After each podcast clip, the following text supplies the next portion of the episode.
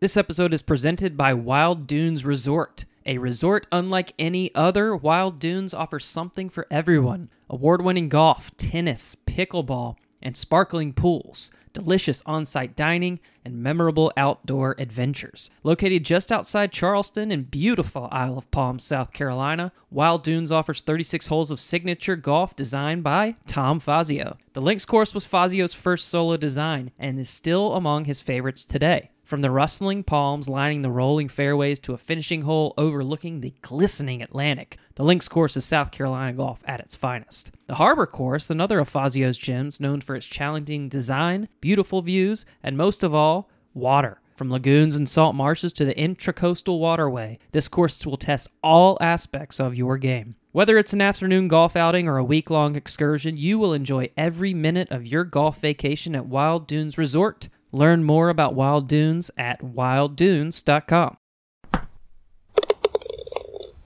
Welcome back to the Links Golf Podcast. I'm one of your co hosts, Al Lunsford, joined by Joe Passov. Joe, today uh, we're right in the middle betwixt, in between two match play con- competitions. Uh, Solheim Cup just happened as of this episode airing.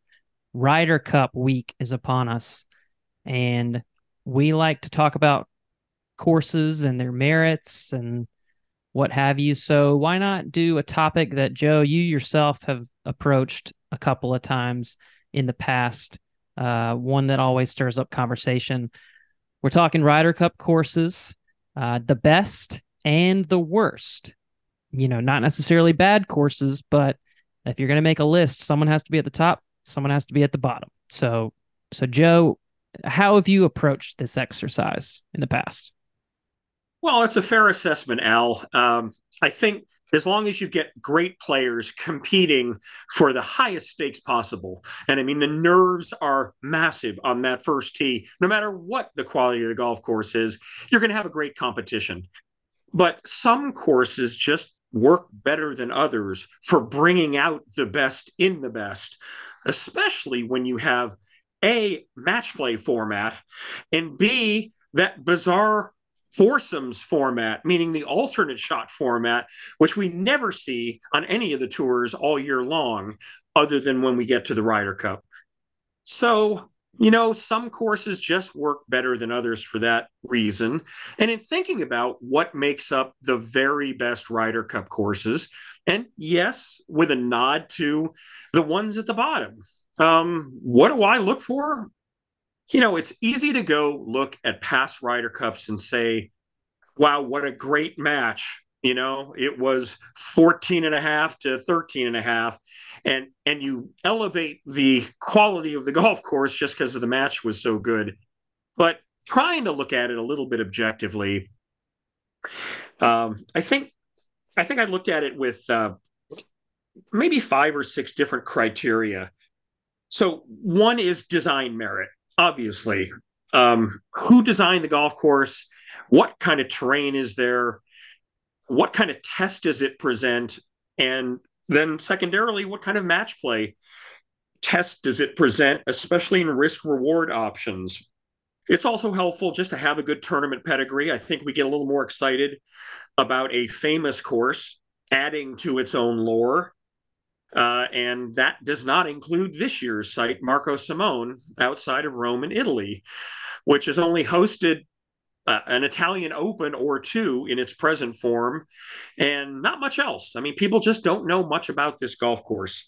So uh, maybe uh, golf course rankings, mm, you know, kind of closer to the bottom than the top of the criteria. But again, tournament pedigree, course rankings. Just are we talking about the blue bloods, the true greats that you just warm to every time a U.S. Open, a PGA, uh, and or a Ryder Cup comes to a place like that? Obviously character ambiance you know the intangibles that come from setting or weather or terrain and so forth. Um, and then yeah when you look in hindsight that rear view mirror what kind of excitement did that golf course present during the Ryder Cup or cups that it hosted? So factoring all of those elements together i think that's what we wind up with what's the best of the best Ryder Cup courses, and uh, what's uh, what's bottom of the barrel. Yeah, I think when you you talk about it and you say the best Ryder Cup courses, you're not saying okay, let's look at the where these are on the course rankings and that's our list. It's not just the best courses and how they're they're ranked amongst amongst lists uh, of just their their general merit of the course itself. You have to take into some consideration the events that have happened there in the past, and then the Ryder Cup competition itself, uh, how how things went uh, when it was there. So, yeah, and then at the end of that, right? It's not bad golf courses, but someone again has to be at the bottom for one reason or another. I don't think you can argue that a, a Ryder Cup has been contested on a bad course. It just may not have produced the level of excitement or been exciting enough in itself as a design uh, c- as compared to some of the other ones on the list or most. Yeah, I mean, I think there are some, oh, right, Al, I think some Ryder Cup courses have yielded terrific Ryder Cup matches but actually were better suited as US Open or PGA courses, especially the classic courses with a whole bunch of long, tough par fours with a lot of rough, where you say who can put the ball into play, who can hit the green and two putt, and par is a good score. Whereas in match play, that's irrelevant. It really is. Uh, it's who scores lowest, not who matches par and risk rewards are much more exciting for match play and that's how i look at it in assessing the best of the best and maybe the also rans we'll find out a thing or two about marco simone uh, this week at the Ryder Cup. Uh, the world is going to find out a lot about that place because little is known. If you want a little bit of a primer on the course, and golf in Italy as well, if you're a subscriber to Links, you will have gotten your fall issue by now. You can also go to our website, linksmagazine.com, read our story on golf in Italy to give you a little prep for the flavor you're going to have at the Ryder Cup this week. Uh, but we'll circle back around at some point to to the events of this week and how this Italian course stood up. But let's talk about what we already know uh, the rest of the courses that have hosted the Ryder Cups, and one sticks out in particular for you as the cream of the crop, Joe? Well, if this next week we are talking about Italian sausage, the course I'm going to bring up today is all about bratwurst. Yep, through August of 2021, I kind of had five favorites. But after September of 2021, I had a clear favorite, head and shoulders above all the other Ryder Cup courses, and that is Whistling Straits. I know it's easy to look back and say, oh, it was just last time, and the Americans scored a spectacular win. No, that had nothing to the result had nothing to do with how I felt about the golf course. It had everything to do with Whistling Straits and the opportunities that it offered people with different styles of play, different looks, choices, options, risks, rewards. Uh, Whistling Straits came through for me and passed every test, flying colors. Um, you know, the first uh, uh, item that we talked about is design merit. Okay. So, yeah, Whistling Straits is ranked very high. Pete Dye's Classic along Lake Michigan, or as the caddies call it, the Sea of Wisconsin. And, uh, you know, it's it's a marvelous test. We we understand that, but the way it was set up and the way the players executed during the Ryder Cup, I mean, it was just so much fun. You had so many individually memorable holes that overlooked the lake and that were framed by I, I mean bunkers up every single side of every fairway, plus mounds, tall, shaggy sandhills with fescues waving around, really severe slopes if you missed a target, oftentimes. So, what was going on out there? I mean, you had some short par fours, uh, like the 364 yard first hole, which uh, Bryson DeChambeau drove, sank a 41, 41 foot putt for Eagle on Sunday. Well done, Bryson. Um, and the 355 yard sixth hole where three woods could get you to the green. And then you have those monster par fours, which sometimes needed hybrids just to reach the green, which is pretty rare these days.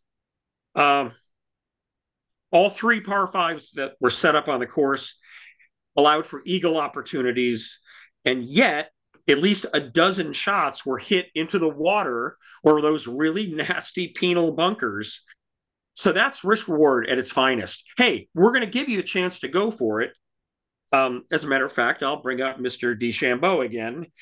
Uh, like in the uh, Friday afternoon, uh, he got the DeChambeau got the win that he got in the practice round, hammered his drive uh, at the par five fifth over a quagmire of bunkers, hit it 417 yards, left him 72 to the hole, and made an easy eagle three.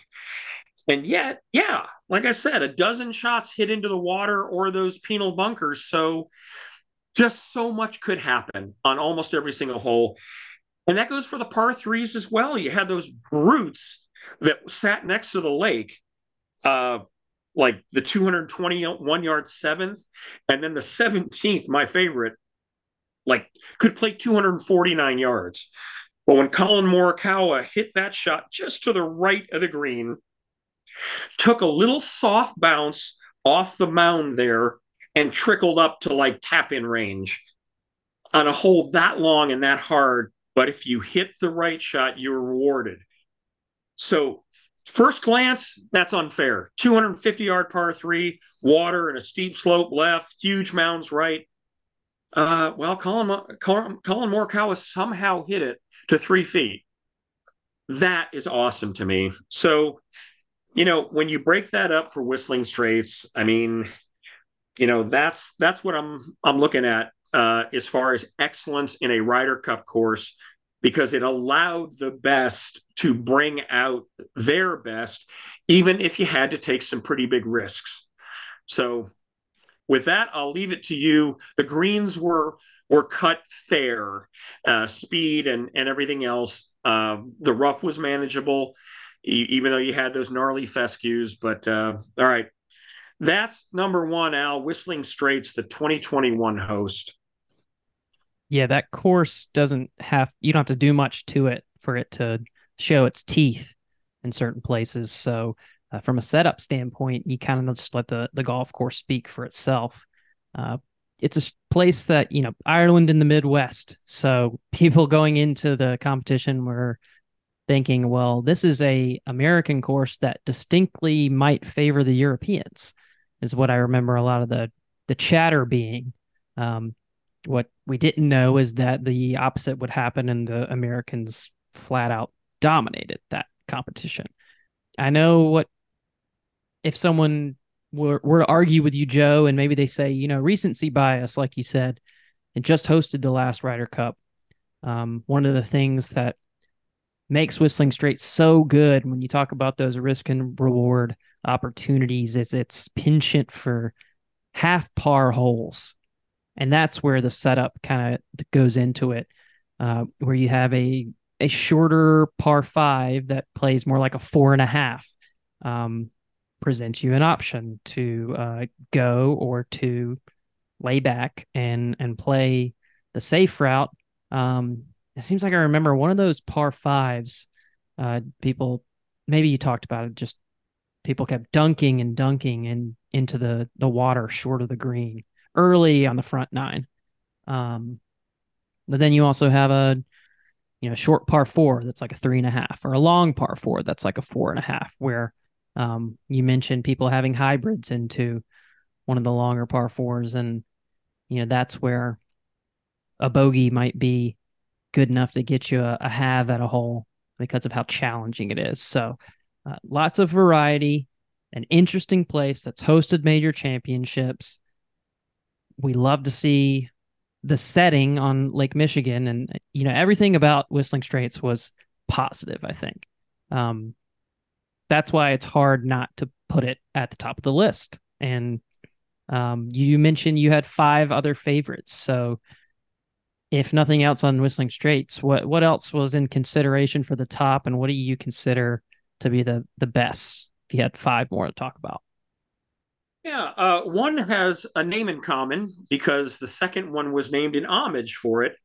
The first one is Muirfield in Scotland, and Muirfield inspires. It's it's a links course. It's seaside, but it inspires in a completely different way than Whistling Straits. I mean, Pete Dye injected so much drama from scratch into Whistling Straits, whereas Muirfield is just so solid, so difficult, uh, but so solid. It'll be back on the Open Rota. Uh, it's hosted 15 Open Championships, and now that women are gracing the membership roster, it will host again. And uh, there's so many great, great players who rank Muirfield among their top three courses, from Gary Player to Nick Faldo. Uh, when it hosted the 1973 Ryder Cup, they played more matches in those days. Jack Nicklaus paired twice with Arnold Palmer and twice with reigning Open champion Tom Weiskopf. Those are pretty formidable teams in 1973. And the U.S. won 19 to 13. But again, Muirfield, because it has the two uh, routings, and one nine goes clockwise, the other counterclockwise, you get different winds. So it's not all just out and back in the same wind. You have a reachable par five no matter what the wind is, and at least one or two that won't be. Uh, set of par threes, you know, there's just absolutely tremendous, or you do not want to be in those fronting bunkers or even the side hill bunker uh, that that gives you a really tough explosion.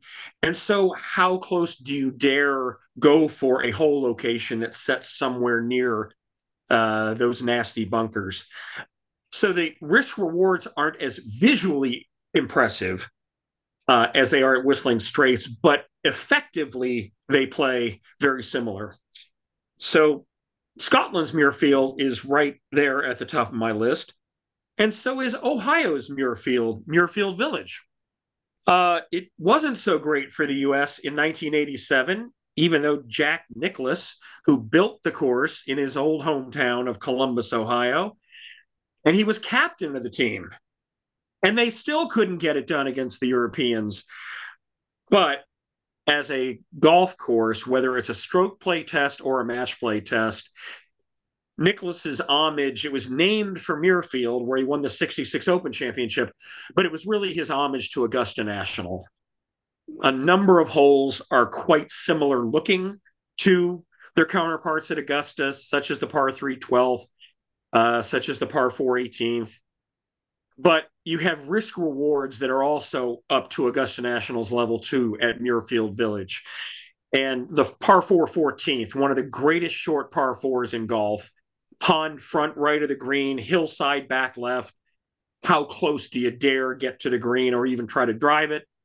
And then that reachable par five right after that at 15, pretty narrow, but doable if you've got the the guts to let one out off that tee box and then, you know, very reachable. But again, if you miss, super tough up and down. You see a lot of sixes and sevens on a short par five for guys that you know, fail, on, especially on the second shot. So those are the next two that come to mind, and uh, that common denominator of a sort. Yeah, well, Muirfield, obviously on this list of the ones we talked about, of, of any that we'll talk about, is considered the highest ranked course that's ever hosted the Ryder Cup. So obviously pretty legendary place uh, host to a lot of open championships. And you get all those factors together uh, you're going to have something memorable. Hard not to be a, a part of the the best of the best on this list. When i looked it up it was in the world seventh or 11th and anywhere in between right now so um so yeah muirfield in scotland very good muirfield in ohio uh it's the only one I'm looking at your list, so I'm cheating a little bit because I know what all of the the five and six are at the very top. that's the only one that hasn't hosted a major championship as a part of all those um, at the top. But we know it from hosting the Memorial Tournament from 1976 on. So it also hosted this, the 87 Ryder Cup, where what you just de- described went down. So, uh, but unfortunately, couldn't get a win for the U.S. Couldn't get a win. Uh, Muirfield Village also has hosted the U.S. Amateur. Mm-hmm. I believe Justin Leonard was the winner there in 92 and hosted the Solheim Cup, which I covered while at Links Magazine in 1998. I think that was when that happened. So, yes, you know, it's it is one of those tournament venues, and um, you know, does it deserve a PGA or a US Open? I mean, maybe. It's probably a little overkill, so to speak, but then they go back to Riviera for majors. So um, I don't know. Uh, something tells me that's that's Jack's greatest tournament course. It would be nice to get a major championship, but um, it's hosted everything else and done it beautifully. So those are the next two on my best of the best Ryder Cup courses list it's cool and you have familiarity at least. Like what a big time tournament, whether it's a major or not, has been there. Uh, you like to see then when the a match play competition comes there. Uh, in the case of Muirfield Village, it's hosted the Ryder Cup and President's Cup. Um, but it's it's fun to see how how different things go when you have the different scenarios that occur in match play. Yeah, definitely.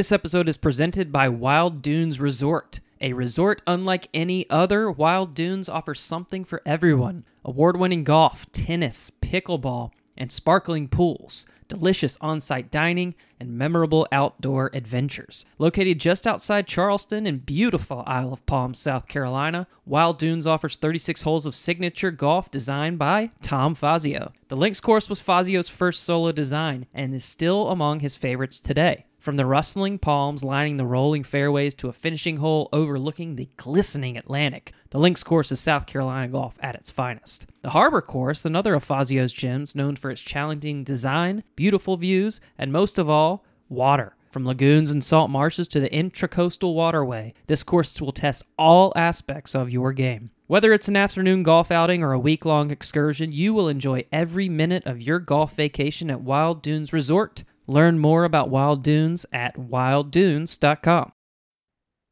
So, Joe, the three others that round out our list at the very top uh, the Ocean Course at Kiawah, uh, host of the War by the Shore in 1991.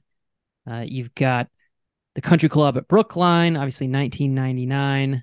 Uh, the aforementioned Justin Leonard was the probably the most memorable moment of that for a lot of people. For others, it's the shirts that they were wearing at the time, but uh, a storied venue in its own right. And um, Royal Birkdale, which is is interesting, is considered one of the best Open Championship venues, if not the best, uh, by some. Uh, and that notably was the site of the first tie in Ryder Cup history, uh, the concession between Jack Nicklaus and who was the other one that was part of that? Um, Tony Jacklin. Tony Jacklin, yeah. Uh, so first tie, obviously that makes for a great Ryder Cup venue because it produced the most evenly matched uh, match possible. Um, however, we'll see the flip side of that in later in our conversation because there was another tie later down the line uh, in the Ryder Cup, but uh, not quite as uh, you know handshake, good on you type of tie. Uh, but Joe, of those last three, the ocean course, uh, I think, could have been at the top of this list as well, uh, because every shot at the ocean course matters. You are never out of a hole there. Uh, seeing seeing it from a match play perspective, you need to find the fairway off the tee, or you're in trouble. You need to find the green on your approach, or you're in trouble. And so things just kind of happen. Wacky things we've seen in the Ryder Cup. Guys you would expect to be on their game, finding themselves in precarious situations. And when it gets windy like it did in 1991 when the Ryder Cup was first played, or the only time the Ryder Cup was played at the Ocean Course, uh, anybody's ball game, and it's just the the teeth that come out of this course uh, produced thrilling results. I would love to see the Ryder Cup go back to Kiawah. It's been fun to see the PGA Championship there, but that course is is as much of a you know shot makers, uh, but also throw everything out the window if the wind is crazy kind of course. Well said, Al. I that was my first Ryder Cup I ever covered. It was an incredible experience. The wind was howling. Uh, the competition was insane. We were in the midst of the Gulf War patriotism thing, a lot of hooting and hollering, and in in a militaristic kind of way sometimes. Spectators, even some of the U.S. players, were wearing caps that depicted heavy U.S. pride, kind of thing. Well, nobody on the European side was having that, uh, especially Seve Ballesteros, and uh, it was just fantastic drama. I agree that this course could be ranked alongside Whistling Straits at the top. I also think that its image has almost been rehabilitated by the fact that it was so hard. It was brand new in 1991. There were players that predicted that nobody would break par because it was so hard had it been a stroke play venue. And I think over the years, Pete Dye and the Kiawah folks softened some of the features a little bit made it more playable for all golfers and and still plenty difficult. You could take it back to 7800 yards. Where I think the difference is is that you don't have as much built-in visual drama as you do at Whistling Straits. Meaning this is a low-lying links next to the sea and everything kind of tumbles along in understated fashion whereas Whistling Straits sits high above the lake. So you get those dramatic elevated views, which just, man, your eyes go wide and the jaw goes slack. Whereas Kiawah, you're down in it. So, as a test of shot making for these players, the best in the world, it may be without peer because some of the shots have to be played with low trajectory to compensate for the wind. But because it's paspalum surface, because we're in the southeast, the grass has got to be able to thrive. It's kind of sticky. So you can see when it's played in August, like when Rory ripped it to shreds back in 2012, okay, it's gettable. But then when Phil Mickelson won, played in May, and it was firm and fast, and six under was the winning total, I think maybe it's one under, uh, whatever the winning total was, there weren't many players under par. And I thought this is one of the greatest major championship venues I've ever seen. So, yep, long winded way of saying, gosh, the Ryder Cup at Kiawah, the War by the Shore in 1991, put the Ryder Cup on the map for the sporting collective consciousness in the United States. Why don't we take a Ryder Cup back there? It deserves another one. 100%. Minus six. You were right on it. Phil Mickelson's winning score in uh, 2021 at Kiawah. Any further elaboration on the country club or, or Birkdale? Well, the country club, again, was another course that sort of rehabilitated itself with a different tournament, meaning the U.S. Open of 2022. Uh, the Ryder Cup itself was phenomenal. One of the great all time Ryder Cups, especially if you're a U.S. fan. Justin Leonard, of course. And then if you're a fashion fan, you weren't as happy with, uh, as you mentioned, Al, the shirts chosen by Captain Ben Crenshaw. They're coming but, back around. Trust me. unbelievable comeback, whether for those shirts or at that Ryder Cup. So many interesting captain's decisions on who to play, when to play them, um, and then huge moments that took place there.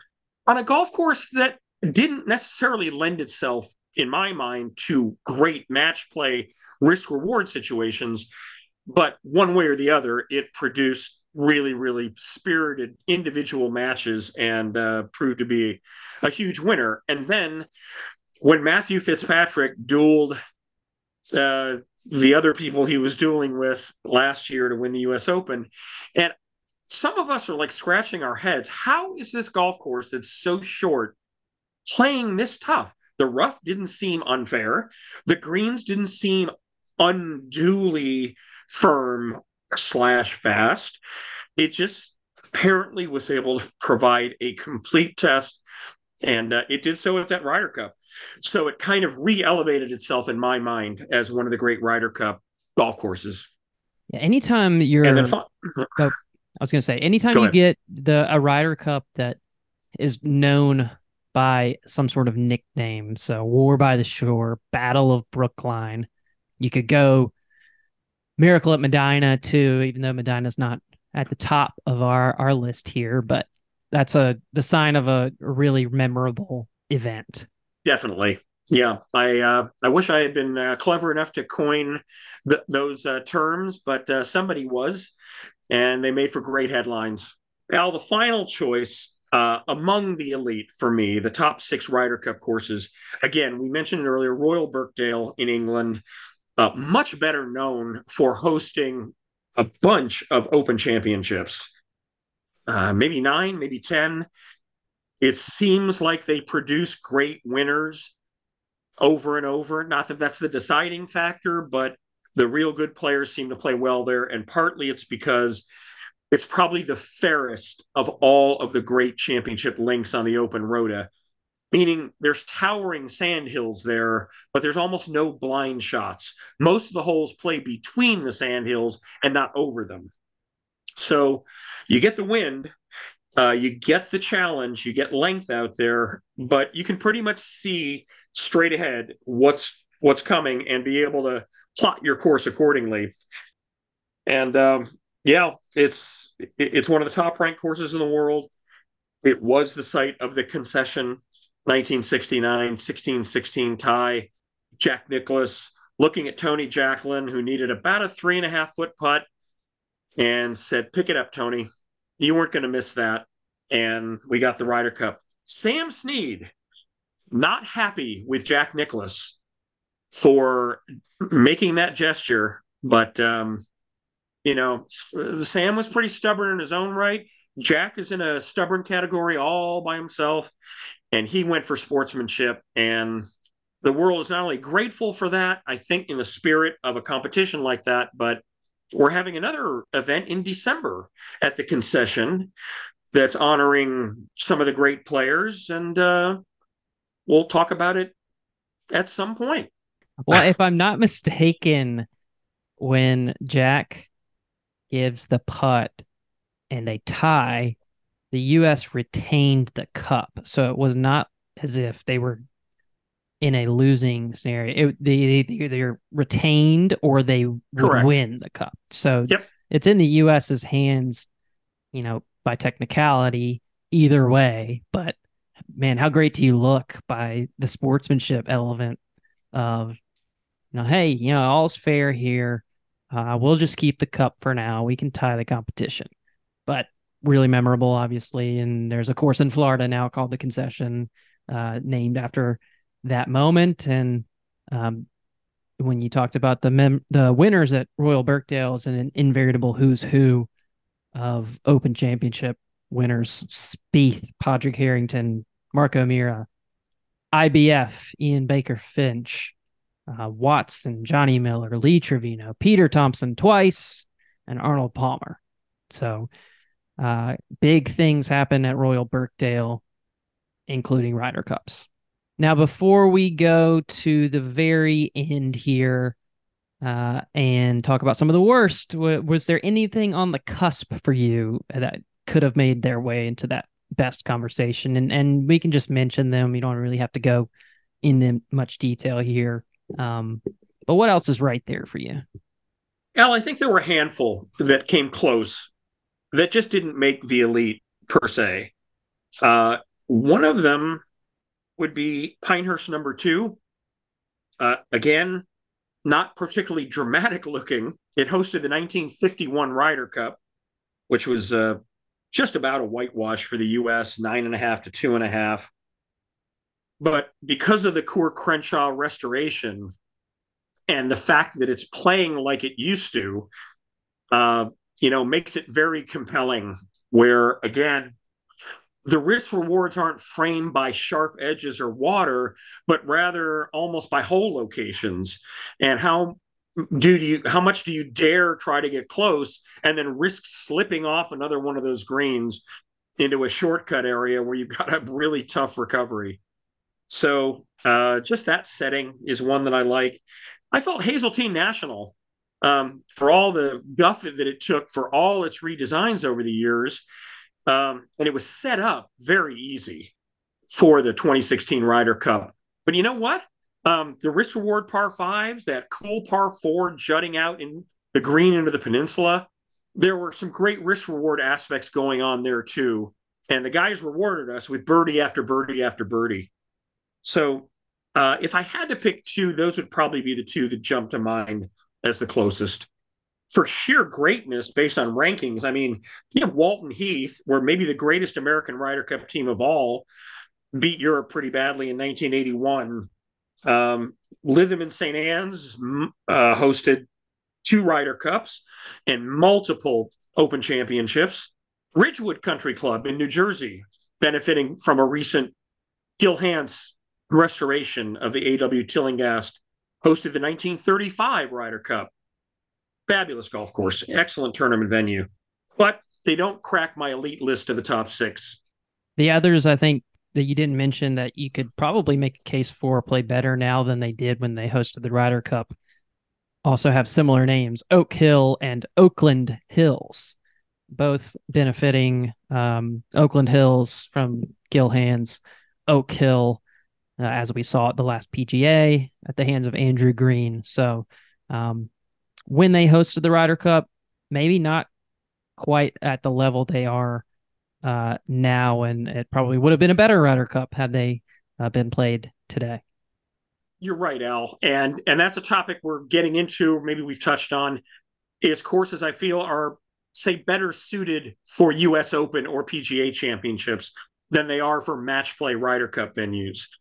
Uh, and Oak Hill East, Oakland Hill South, both fit that category for me. However, after the restorations, Andrew Green, of course, at Oak Hill, Gil Hanse at Oakland Hills um, uh, do definitely offer more options, which is that much more fun for match play. So our worst Ryder Cup courses, Joe. Again, none of these being bad golf courses, but they're at the bottom of this list because of you know not being memorable in the design, the competition, uh, lacking the real risk reward challenges that a lot of these other courses present, an unmemorable type of setting, uh, just kind of plain dull uh, and forgettable. So, um, let's run through a, a, few of these and, and what would be the the worst, and then at the end of the episode, we're going to talk about some of the places that are on the docket for future Ryder Cups. But what's at the bottom, Joe?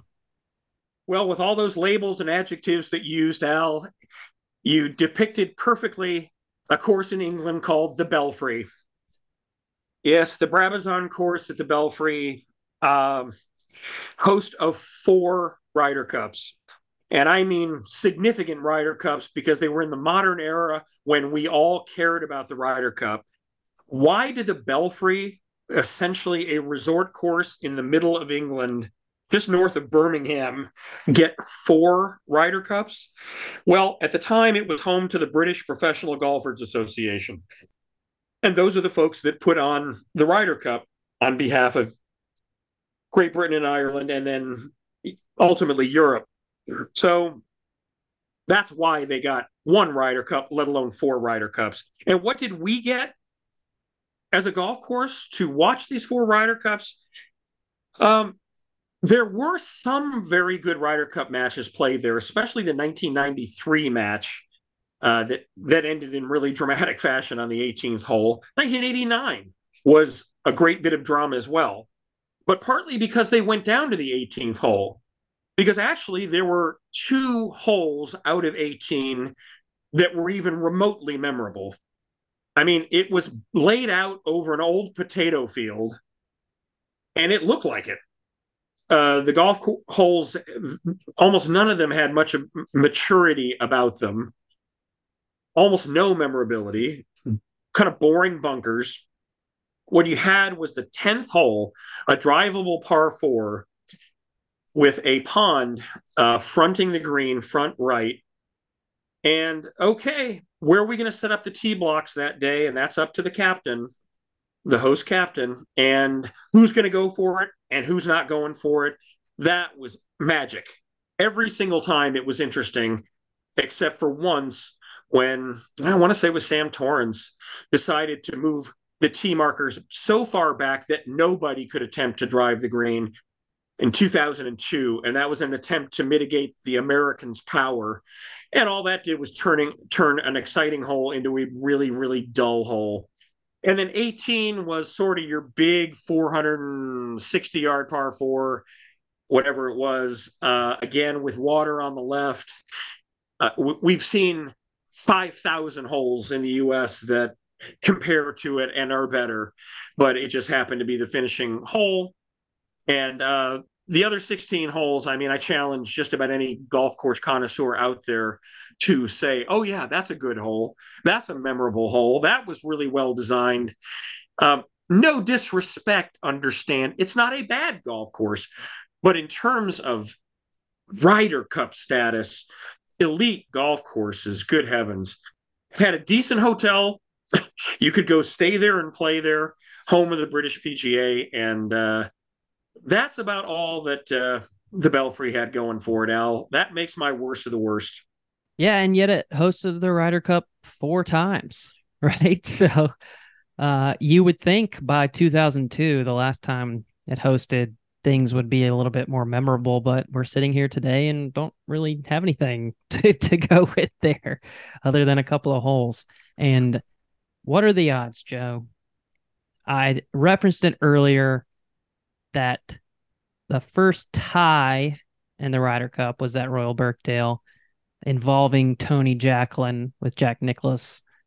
The second tie of two is 1989 at the Belfry with a European team captained by Tony Jacklin.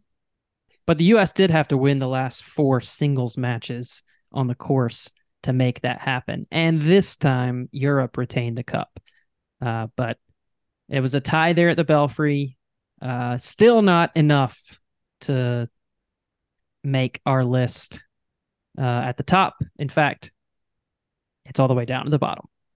It made made the list at the bottom. That's right. what else you got here for worst? Well, okay. You know, I'm not going to be maybe uh, as mean spirited about these others because macabre. Um, yeah, they're they're all these other golf courses on our on our list that are you know kind of in the bottom five are all worthy plays. Uh, again though when you're critiquing the 36 or 37 different golf courses that have hosted the Ryder Cup something's got to fall to the bottom.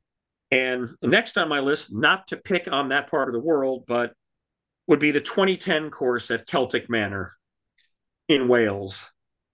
So why did Celtic Manor and Wales get the Ryder Cup? Well, part of the UK, they had never had a Ryder Cup. There had been some good Welsh golfers, especially Ian Woosnam, a stalwart of many Ryder Cup teams. So Wales deserved at least a Ryder Cup. Um, but again, there was a wealthy benefactor, Sir Terry Matthews, who owned the resort and said, Here, British PGA, let's work a deal. Uh, we will redesign this golf course, this Robert Trent Jones golf course that we have, Trent Jones Jr., I should say, um, with European golf design, and um, and we'll make it into a spectator-friendly, worthy test for the Ryder Cup. And that's that's what they did. Uh, the the original golf course there was called Wentwood Hills, and the European Tour decided uh, that it didn't want spectators and players dealing with nine of the hillier holes. So the in house design team from the European Tour created nine new holes one through five, 14, and then 16 through 18. And then they kept the Robert Trent Jones Jr. holes, six through 13, and number 15. But what you wound up with is an American parkland style golf course, bunch of lakes, handsome setting in the Usk Valley, and and honestly, risk reward opportunities throughout, but just too many holes that looked like they were airlifted from Florida. That was, you know, that's what I had with it. Um, one, what should have been great risk reward hole, par four on the back nine, uh, maybe 15. But instead, they set it up to where it wasn't risk reward. You had to go for it. There was just no legitimately good place to lay up. And so let's just go for it, which then why don't you call it a par three? So 18 was a little weird for my taste too. Um, par five, green on the other side of a lake, but a huge slope down to the lake, which meant you had to lay way back for a flatter lie, or else have a downhill lie to an uphill green. And we know how much fun those are. So, still uh, a must play when you're traveling in that part of the world as a test of golf for its inland scenery, but uh, not not one of the better Ryder Cup courses. Yeah, I don't um, remember a ton from that 2010 Ryder Cup, to be perfectly honest with you. It was a tight one, I guess, but not much about the course. Yeah, that was the one that had to finish on the Monday because the weather was so bad. And of course, I think what happened was uh, that's most memorable is the final singles match between Graeme McDowell and Hunter Mahan, and Hunter Mahan kind of stubbed a chip, and McDowell sank a big putt, and that that put them over for the win. Now I know that there's a couple of well-known places that might be at the bottom of the list for one for one reason or another, but uh, let's let's close it out. Let's mention a couple more, and then we'll talk about the the future of the competition? Okay, I'll be really quick on these, Al, uh, and I don't even need to mention all, all of the ones that are in the, you know, the bottom compartment, but a couple are are pretty humorous. The 1957 match, Lindrick Golf Club in Nottingham, England. I I remember researching this and uh, the wonderful Ryder Cup book that our colleague Jim Frank did with David Feherty. And this short inland parkland course is twice crossed by roads and was picked on the strength of one quality, according to David Feherty, quote, a rich benefactor. So Lindrick uh, never really jumps up into anybody's top 100 or top 200, but they got a Ryder Cup for that reason. I like that. Money talks. Um, yeah, absolutely. Uh, and then I've got two more that are within 10 minutes of each other, and I'll close it out with that the United States had a few, uh, you know, not so great entries as well into this. And they're both out in Palm Springs. This was a time in the 1950s where not a lot of interest in the Ryder Cup, to be fair, because the U.S. would dominate and it wasn't on television and nobody much cared. But I'll mention these anyway. The uh, the first one I have to mention will be Thunderbird Country Club in Rancho Mirage, California, the Palm Springs. 1955 match. The first championship layout in Palm Springs. Uh, 1951 is when it opened. Beautiful mountain scenery and a nice membership full of celebrities from LA. But it was taken to task by the great Herbert Warren Wind in a 1955 Sports Illustrated preview article as he remarked about its quote extremely flat fairways. He further noted that quote distances can be most deceiving when there are so few hillocks and swales punctuating the course's 6,843 playing yards. Yeah, that adds up to a snooze fest, and uh, it's it's no reason the actual match was a snooze. However, uh, I'm not going to leave Thunderbird by itself when it has its near neighbor, El Dorado Country Club in Palm Desert.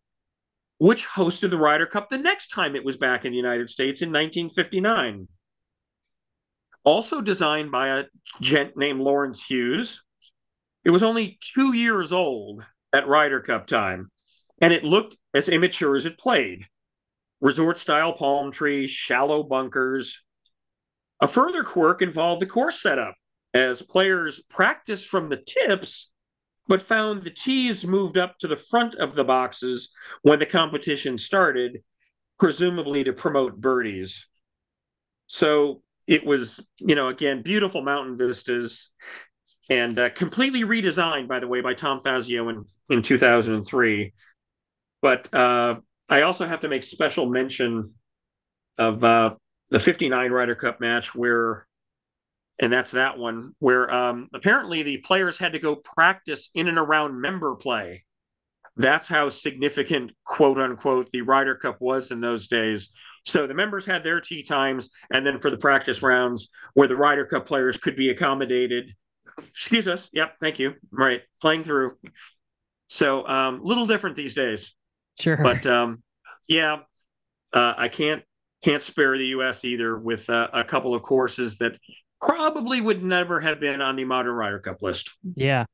Well, you mentioned Fazio, you said right, uh, redid El Dorado um, some years ago. And then I know I remember seeing Thunderbird in the news because that was redone recently. oh, well. Trip Davis. Trip yeah, Davis. Trip yeah, Davis did so, a Trip uh, did a nice job with that. Friend of ours has been on the podcast before as well. So um, likely those those courses are, are in better shape than they were in the 1950s, but um, nonetheless. And and again, perfectly pleasant, wonderful golf courses for the memberships. As for Ryder Cup courses, different story. Well, the Ryder Cup is heading uh, to Italy, as we know, this year. Uh, next year, not next year, 2025, uh, when it comes back to the United States, uh, it is slated for Bethpage Black, 2027 Adare Manor in Ireland, nice Parkland design. Uh, 2029 back to Hazeltine, familiar territory, gets another Ryder Cup there. Then we don't have a course for 2020 2031 yet. 33 in the US at Olympic Club, the Lake Course.